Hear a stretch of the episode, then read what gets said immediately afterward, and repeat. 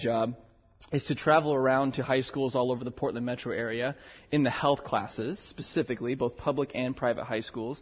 And we talk to the students about the importance of sexual integrity, and we start um, getting them to ask themselves the right questions.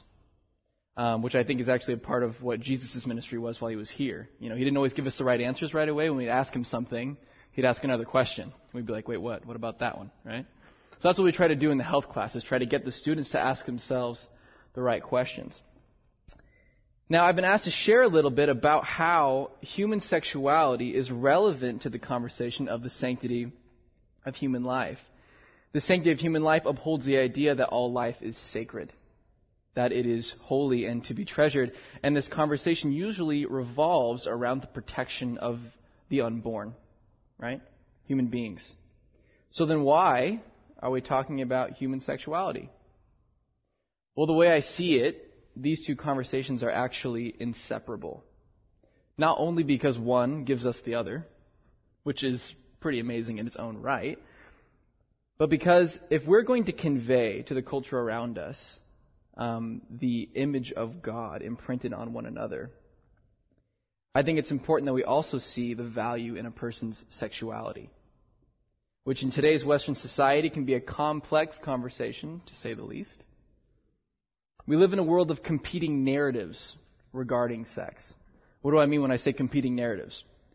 People are reading from different scripts, right? They have a different idea of how the play is supposed to go, of how they're supposed to operate in this world. There are so many different beginnings and endings, and the people in this story uh, perceive so many different ways in which they should be behaving. And so the narratives are often incoherent. The narrative of the culture around us, especially in the Western society, tells a story about sex in which the primary goal in the act of sex is self gratification. It's personal pleasure. That's the narrative of our culture. Concepts like relational connection, intimacy, procreation, the unification in marriage, all of these things are secondary to pleasure. Sex in popular culture is not all that big of a deal. Whoever is willing and able should participate freely without inhibition or regret. Right? With today's modern education on procreation, uh, protection, medicine, and social awareness, the risks to an individual are in relatively nominal. Just be safe and have fun. Kind of the story we hear, right? In this culture, the act of sex is something fun and free. Everyone has sex. Birds do it. Bees do it even uneducated fleas, right? So why not? It can't really that be that big of a deal. Yet, time and time again, we see in popular culture, they make this effort to place a person's sexuality at the center of one's identity. Isn't that strange? That sex can be considered to be such a nominal thing in a person's life, yet their sexual orientation is central to who they are. It appears to me that there is a kink in the logic. Now, as, as I continue, I do want to note that I do see small children here with your parents and, and all of that. So um, I don't get graphic at any point during my message today, but I am very clear about certain things. And some of it may be very difficult to hear, and depending on what you're ready to talk about with your kids, I just wanted to give you a little heads up, okay? All right, cool. I don't see anybody bolting for the door, so I think we're okay. The porn and sex industries in our culture operate around this paradigm that sex is for your personal pleasure and preference. Why choose just one person or experience when there is a buffet, a flavor of the week? What will we be having today? The attitudes of porn and sex industries in the U.S. have permeated our way of thinking. And the narrative to which we as a society subscribe is this one. We live in a pornified culture. We do. Timothy Keller once said if sex is money, then porn is a massive devaluation of currency. Now, this metaphor only goes so far, but, but you get the concept. It's being cheapened, right? This is the narrative of our culture that only most of them can't see how the story is going to end most of the time until it's too late. They don't see the pain that's going to be coming. They don't see the hurt that will ensue when they operate against God's design. They don't see it. Now, at this juncture, it may be easy to look at it all, right, and feel overwhelmed, disgusted, discouraged, hopeless. And perhaps we point a finger at the world around us and we condemn it. But I would like to challenge us to consider something. To consider the reality that we are all sexually broken. Some of us are heterosexually broken. Some of us are homosexually broken. But we all operate within the same broken system. We all have some kind of sexual brokenness as a part of our lives because we have been born into a fallen world. And perhaps the impact of just how broken we are is hidden from our spiritual eyes.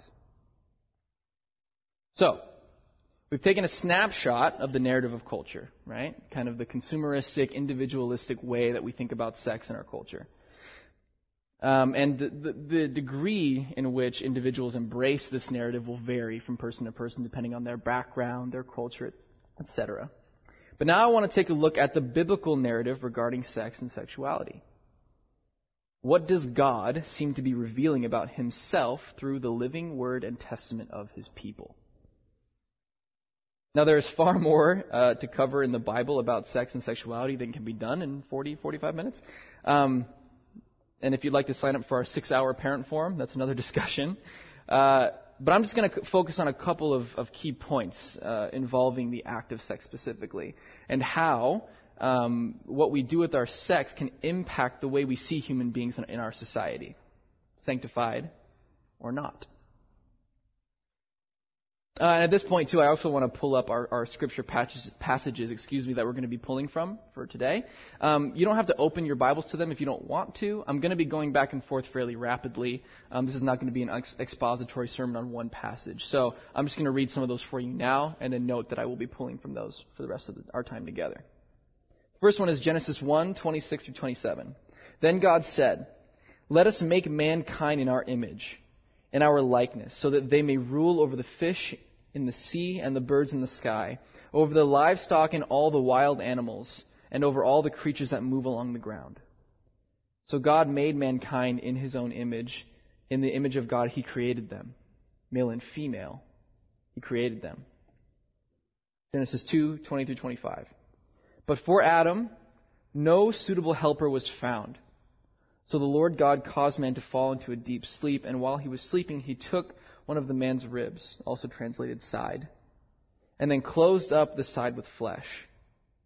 Then the Lord God made a woman from the rib that he had taken out of the man, and he brought her to the man. And the man said, This is now bone of my bones, flesh of my flesh. She shall be called woman, for she was taken out of man. That is why when a man leaves his father and mother and is united to his wife, they become one flesh. Adam and his wife were both naked, and they felt no shame. 1 Corinthians 6, 5 through 19. Do you not know that your bodies are members of Christ himself? Shall I then take the members of Christ and unite them with a prostitute? Never. Do you not know that he who unites himself with a prostitute is one with her body? For it is said, the two will become one flesh, but whoever is united with the Lord is one with him in spirit. Flee from sexual immorality. All of the sins a person commits are outside the body, but whoever sins sexually sins against their own body. Do you not know that your bodies are temples of the Holy Spirit who is in you, whom you have received from God? You are not your own. You were bought with a price. Therefore, honor God with your bodies. And the last passage we'll look at today is Revelation 21, uh, 21 through, um, through 5. Oh, sorry, 1 through 5. Then I saw a new heaven and a new earth. For the first heaven and the first earth had passed away, and the sea was no more. And I saw the holy city, New Jerusalem, coming down out of heaven, God prepared as a bride adorned for her husband. And I heard a loud voice from the throne saying, Behold, the dwelling place of God is with man. He will dwell with them, and they will be his people, and God himself will be as their God. He will wipe away every tear from their eyes, and death shall be no more. Neither shall there be mourning, nor crying, nor pain any more, for the former things have passed away. And he who is seated on the throne has said, Behold, I am making all things new. Okay, so that's a lot. We're going to be pulling from those four passages as we go through our principles today. We reviewed, um, as popular culture, it's often perceived that sex in its very nature is outside of the self. Right? Sex doesn't have to impact you as a person. The main purpose in sex is pleasure and self gratification. So there is no meaning in sex other than what we put in it. Okay, that's culture's narrative. During our time together, we're going to walk through what the biblical view of sex is and how the popular culture's view of sex is actually in direct opposition to God's design. In fact, I would go as far as to say that as we devalue the act of sex and minimize its meaning, we may unknowingly be devaluing human beings themselves. Because pleasure is not the main objective. Rather, pleasure is the reinforcement of a much deeper act of greater significance. So, there are four biblical principles I'd like to unpack with us today. The first is that sex and marriage, biblically, are inseparable. They are united. The second is that sex is relational.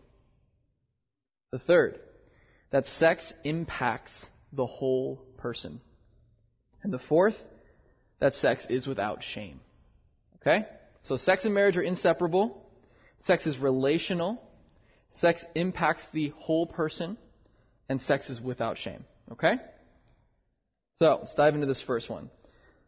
Sex was designed to unify in marriage. So a biblical understanding of sex is, sorry, of sex is that sex and marriage are one, right? They happen at the same time. You might be surprised to hear, though, that there are no actual commands in Scripture that say do not have premarital sex. They say do not commit adultery. They say do not be sexually immoral. But in the Ten, er, it's like, like in the Ten Commandments it says do not commit adultery. Paul mentions in 1 Corinthians that young people should get married if they are struggling to be sexually pure. But there actually isn't anything crystal clear on premarital sex itself. Now, don't throw anything at me. Don't get mad yet. um, do you know why? It's because in the Bible, sex and marriage from the very beginning are not able to be pulled apart. They're inseparable, right? To talk about sex without marriage or vice versa biblically is impossible. In 1 Corinthians 6:16, Paul warns the Corinthians not to have sex with prostitutes because they would become one flesh. And it's in quotations. What is he referencing? Genesis. The mandate for God's people for what marriage and unification should be. In the Jewish culture, sex is what sealed the covenant in a marriage, right? The wedding was not over until the bride and groom would go into their little tent and consummate. The family would wait outside of the tent until they were done, and then after they were done, they would come back and join the party. Can you guys reimagine your weddings now with your in laws? Strange, right? But that was it. That was the sealing of the covenant, was sex. Why do you think God commanded the circumcision of all men? Isn't that kind of weird? You know how you're going to be my people? You're going to cut off part of yourself where it hurts the most. Why? God chose to place a sign of his covenant with his people where his people would make a covenant with one another. Profound, yeah? John Piper once said, God created us in his image, male and female, with the personhood and sexual passions, so that when he comes, to us in this world, there would be these powerful words and images to describe the promises and pleasures of our covenant relationship with Him through Christ. Love that. It gives us this, this language for the yearning of God's heart for ours, right? In Song of Solomon, people often debate, right? They say either Song of Solomon is a literal um, sexually explicit graphic telling of a sexual relationship between two people. Or they say, no, no, no, it's only metaphorical. It's only to describe God and, the, and, and his people and Israel. I'd like to say that it's both. it's both of, both of those things. They are really describing intimate, explicit sexual imagery. And it puts language to this yearning of God's heart to be united with his bride. This is also why the Bible often describes Israel as an adulterous woman. Ezekiel 16 is a whole blurb, I guess you could say, on how Israel is being an adulterous woman towards God, her husband. And, and just a side note here before we, we keep going Sexual pleasure is a good thing. In fact, God designed sex to feel good. The problem is he didn't design sex to be the goal. Right? I said this before. He designed sex to be the reinforcement. When we make sex the uh, uh, make the pleasure of sex the primary goal, we flip the process on its head. It's kind of like putting your tires on the hood of a car. Right? We'll get back to that in a second. So, our response to culture as we see God's biblical principles of sex and marriage and we see theirs as not united, right? We see that sex can actually be a means in our culture to determine whether or not marriage is valid, right? I hear people tell me things like this all the time. They say, well, what if the sex isn't good? Why would I buy a car without test driving it first? Right? That's how they relate sex to committing to someone. There is this fear of the unknown quality of the sex but we learn from the Bible that love is without fear. Right?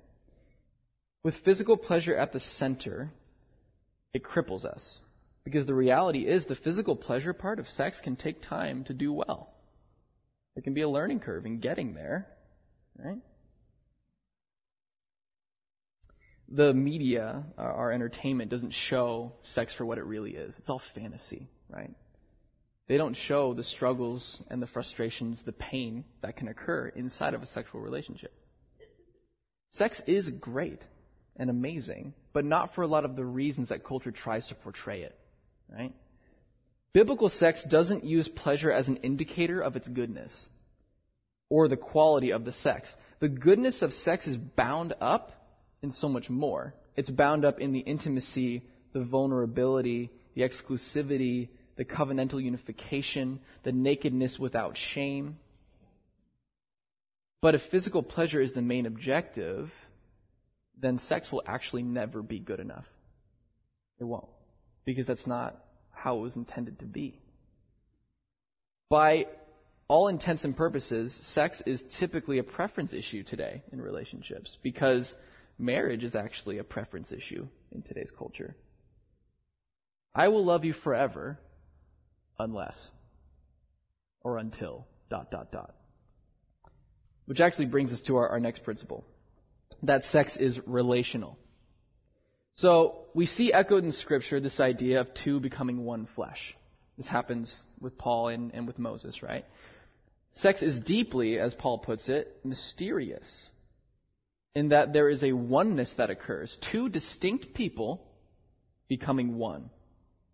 Not two halves becoming one, two wholes becoming one. I often hear people introduce their spouses as this is my other half or my better half. And I get the heart. It's very sweet. And I'm not trying to call you out if that's how you introduce your spouse. But truly, you are not a half of a person. You're not. You're a whole person. And the awesome and wonderful nature of your spouse, and as, an, as incredible as that union may be, without that person, you are not made incomplete. In Jesus, you are actually whole. Which I actually think makes the covenant between the two of you far more meaningful, in my opinion. I didn't marry my wife because I had to, out of necessity, right? I married my wife because I chose to tie my life to hers, and I took all the responsibilities thereof. That's what I think makes the relationship powerful makes the union powerful. God didn't want to unite with his people because he needed us. God doesn't need us. We need him. He chose to unite us with him because he loved us, right? Chose to tie his existence to ours, even unto death. It's kind of profound, right? This is actually the closest that we will ever get to understanding the Trinity, right? One God, three persons. Two people, one marriage. And this alludes to this idea that we are made in his, in his, image. God, in of his very nature, is relationship. Crazy. When we exist in relationship with one another, it is in order to reflect the personhood of our Creator, who is in relationship with himself. But we live in the age of the sexual revolution, right? which, despite popular opinion, was not a great victory for independence and the pursuit of happiness. It was actually a great tragedy. With the seeming alleviation of the consequences of sex through protection and birth control, the idea arose that sex could now, because the dangers are, are, are, are minimal, that sex can be just about my pleasure. It can be just about me. Out of the ashes of the so called sexual revolution, sex is now a product to be consumed. Why feminists of the day felt liberated by this is actually beyond me, because women didn't win in the sexual revolution. Women became objects to be consumed by men, products to be bought and sold and to be conquered. Now, many feminists today, not all, but many feminists choose to take a strategy that isn't to bring about the dignity of the female form and to see an end to the objectification of women, but rather they return the favor and we see a surge in which women in our culture who practice, uh, are beginning to practice sexual consumption a lot like men do. In our culture today, statistically speaking, 85% of adult men watch pornography. 85. 50% of women watch pornography. That's much higher than it used to be. Within the last 10 years, it's surged quite a bit from about 18% in the early 2000s, late 90s, to about 50% now. So we see not uh, a, rest- a restoration to the female form, we see an equal objectification of the male form arising. Right? This is what's happening in our culture. So, what happens then when people become products? What happens when sex is not about the relational gift or a covenant or about the unification of persons? Uh, people become objectified. But our culture would say, no, no, no, no, not really. Because sex doesn't have to impact you as a person. It's just sex. Just sex. Which actually brings us to our third principle, which sex does impact the entire person. This is kind of where we get to see how science, this is my, my favorite part of my presentations in high schools. We get to see where science has revealed and affirmed the truth and the reality of how God designed sex. However, when I'm in the public schools, I can't talk about God but it's kind of cool to see uh, the fingerprints of design in it. It is a popular idea right now to say that sex doesn't impact me as a person, it's just something that I do with my body. That's all it is. It's like boxing or whatever. And this is how, where we see Greek philosophy still having an impact on our culture today. In our culture, we tend to see uh, three parts to a person, right? We have the body, we have the mind, and we have the spirit. That's how we think about a person. That's the physical, the mental and emotional, and then the spiritual. That's how we kind of break up a human being. But to a Jewish person living in Old Testament times, this would be kind of a foreign concept. Um, Jews saw everything as the whole person, which makes sense. This is why a physical act like sex, in and of itself, can be a spiritual thing. Um, because they're the same. Uh, John Mark Comer, he's a pastor on on the west side. He uh, gave an illustration once about Jesus, and somebody approaches Jesus and he says, "Jesus, how is your spiritual life going?" And Jesus goes, "My spiritual life? You mean my life?" right? It's this idea that they're actually united. Everything we do in the physical is spiritual. And we experience the spiritual in physically manifest ways, don't we? There are certain benefits of dividing up the person this way, educationally speaking, academically speaking. It helps us to understand the complexities of the human being. But the point is, what we do with the physical is deeply spiritual. It has an impact. This is the part of the content that I get to share with students, some of the uh, science behind sexual activity. Modern technology has kind of given us insight and a window to kind of investigate the mysteries of sex. So, um, this is where I get kind of TED Talkish and I stop giving a sermon, which is actually kind of fun for me. I hope it's fun for you and educational. Um, but uh, your brain is filled with all kinds of neurochemicals, right? Neurochemicals and hormones that act in different ways at different times to achieve certain goals, right? Sex is no different. When someone engages in sexual activity and sexual arousal of any kind, the brain releases a, a cocktail of neurochemicals. And there are three that I kind of want to talk about. The first one is dopamine. Dopamine is the brain's reward chemical.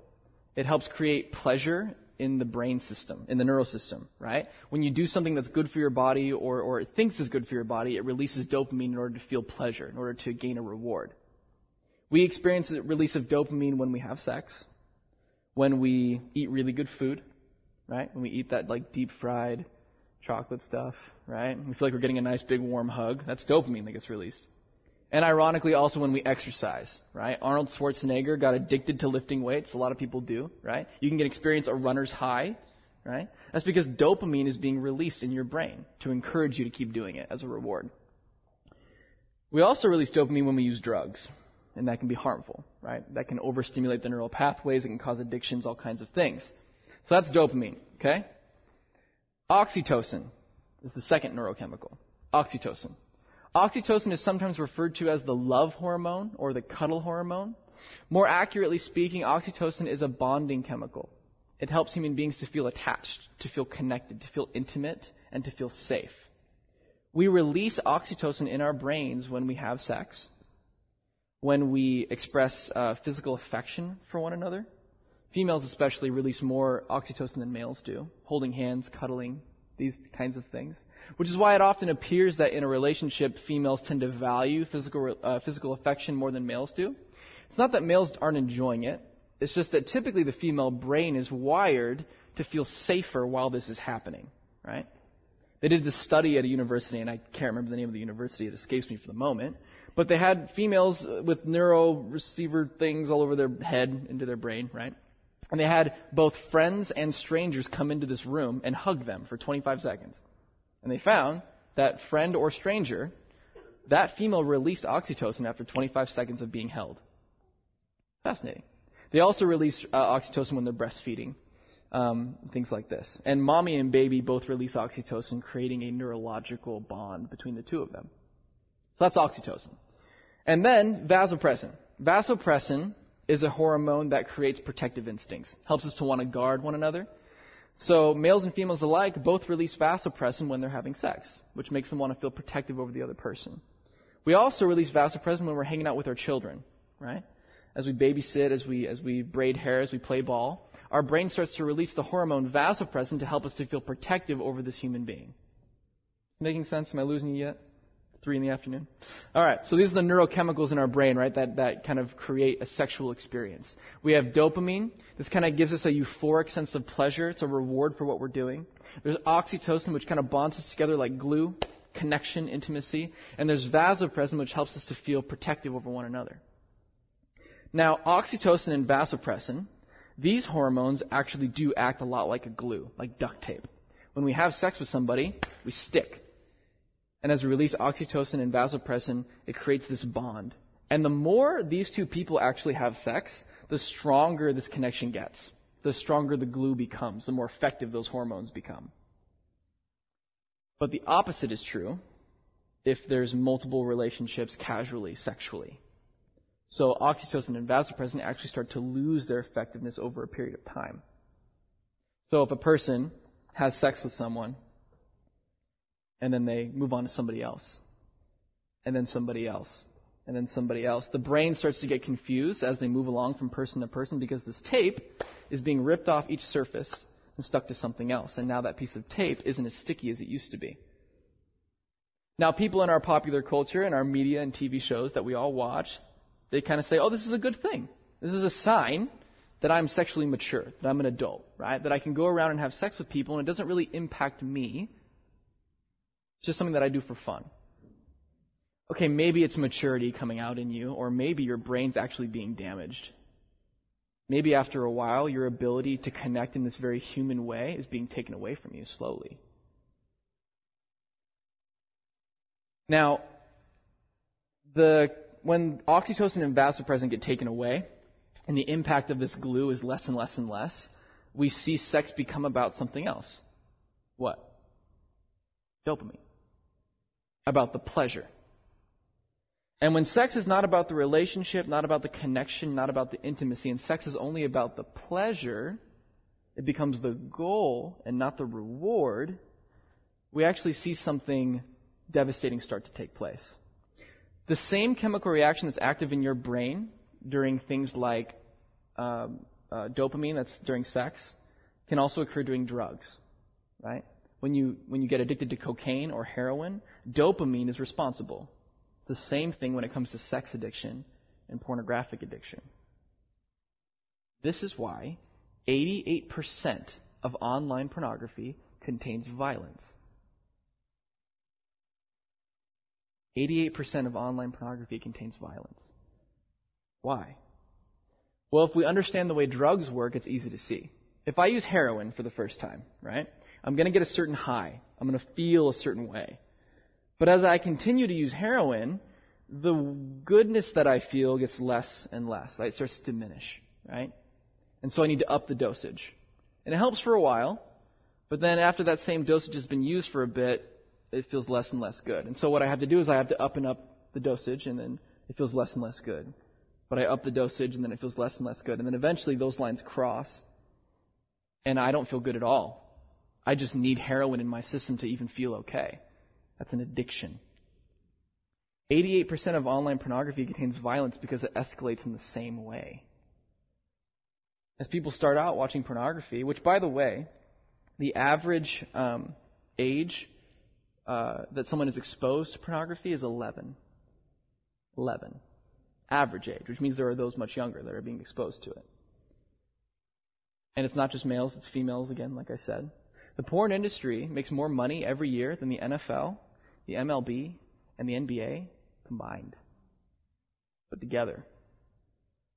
Crazy money, right? Porn makes more than all of them. And when somebody starts watching pornography, they're not likely to watch a really graphic, intense, explicit image. They're going to start with something far less intense.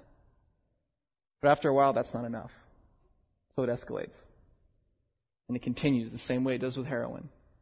Until eventually some people get so far down the lines of their pornographic and sexual addictions, they can't even feel sexually aroused anymore unless they're watching something completely obscene happening on that screen. Brutal.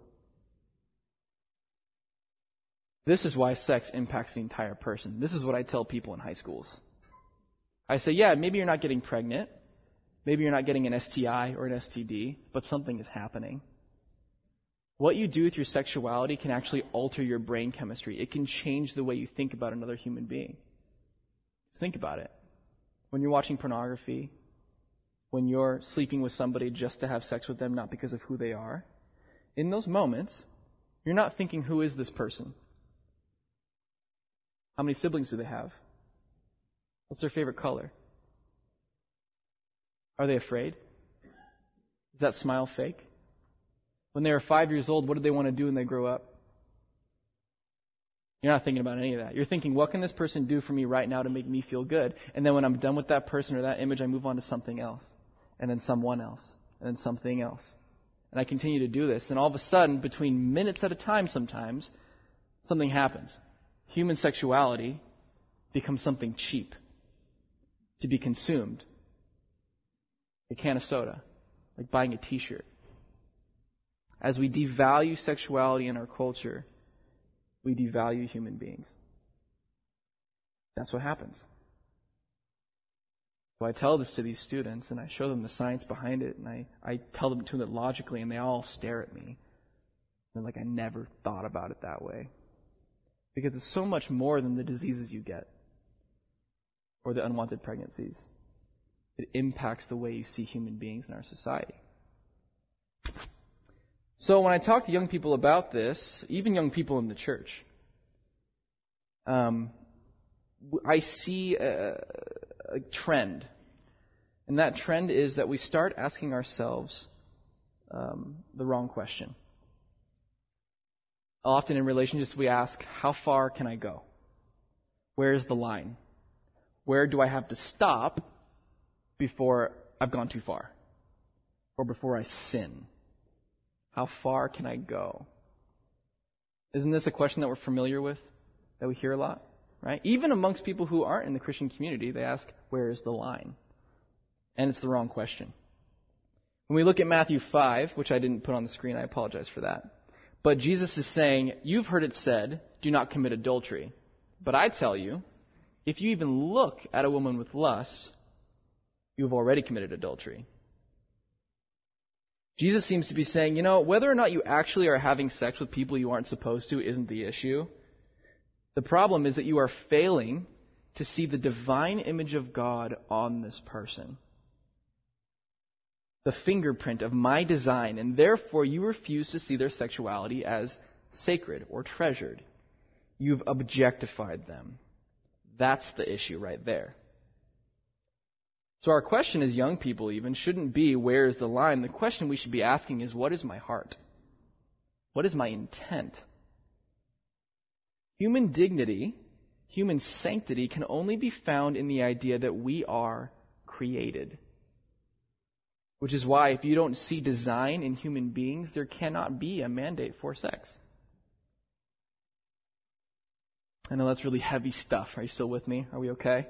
I feel like it's important that we cover that, and I know it can be fairly edgy for a lot of us, but we have to understand that if the average age that somebody discovers porn is 11, that these people are going to be learning about sex at some point from someone. Would you rather it be from us, the church, or from the pornified, over sexualized, individualized culture that we live in? So, yes, the church needs to talk about sex. We do. So, our fourth point is this sex is without shame. Even after all of this, all of that I've told you, it's important that we aren't bogged down with the idea that sex is ruined, that sex is dirty, or that it's bad. Because sex is good. God created sex as a beautiful gift for all of humankind, and after He did it, He said it was good. He created it that way. Now, I have a theory. Now, this is just the gospel according to Lane, so take it with a grain of salt. But I have a theory that even our popular culture deep down innately perceives sex to be dirty. I do. Think about the language that is used around sex. We say things like, oh, that's dirty, or that's nasty, even ironically, right? I'm naughty, or you're bad. Oh, it feels so wrong, but it feels so good. Our literature and our media uses words like forbidden in its erotica. See, there's some kind of excitement in breaking the rules right? In doing something naughty. Now, don't get mad at me, but I think the church is actually partially to blame for this. Not your church, the church, capital C church. No, I'm not saying that the church is responsible for the fallen heart of humankind. And I'm not blaming the church for sin nature. But I think we have had a hand in this concept that sexual desires are innately shameful. And there is a difference between sex being sacred and sex being shameful. There's a difference. We are often told growing up that sex is bad until you get married. Suppress your sexuality until you get married, and then do whatever you want. Go hog wild. Kind of the message that I got growing up, right? Sex is something we don't like to talk about, even though the Bible is filled with erotic imagery. Song of Solomon is a great example for this, but even in the Proverbs, it encourages young men to enjoy the breasts of their wives. Pretty blatant.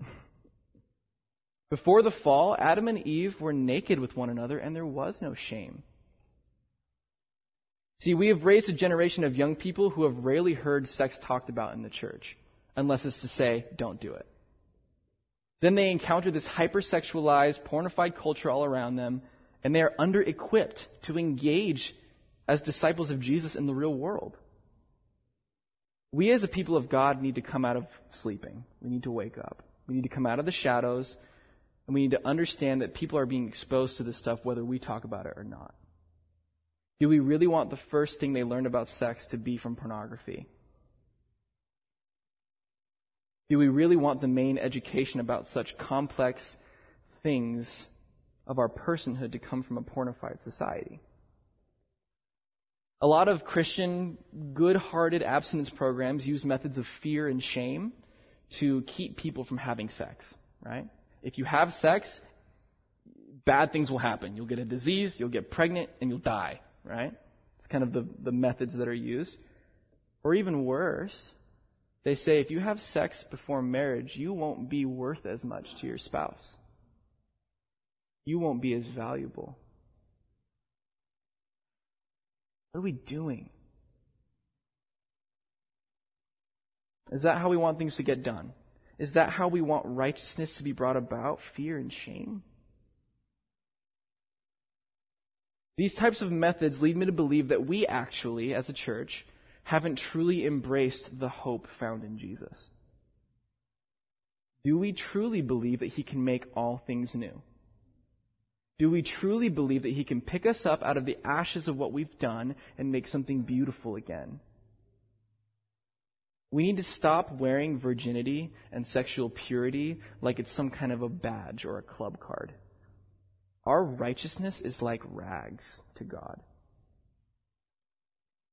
When we look at a person with lust, we've already lost that battle. So we cannot boast in ourselves. We can only boast in the saving power of Jesus Christ. We are all sexually broken, in need of the loving mercy of our Creator.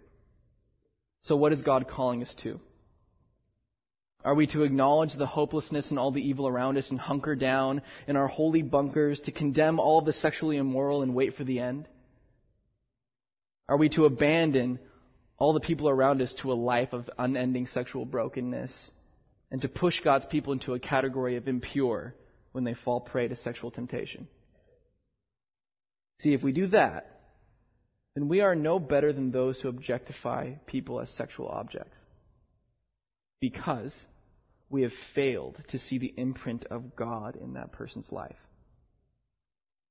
We have failed to see that human beings were made in God's divine image and there is hope. We have to believe that there is power in the name of Jesus to renew what's been broken, to restore what's been stolen, to heal what's been bruised, to rebuild what's been destroyed, to make whole what has been ravaged, to make clean the fabric of our souls, to forgive all manner of sin, and to bring light to every dark place, to raise to life what is dead. How do we help others to see the sanctity of human life?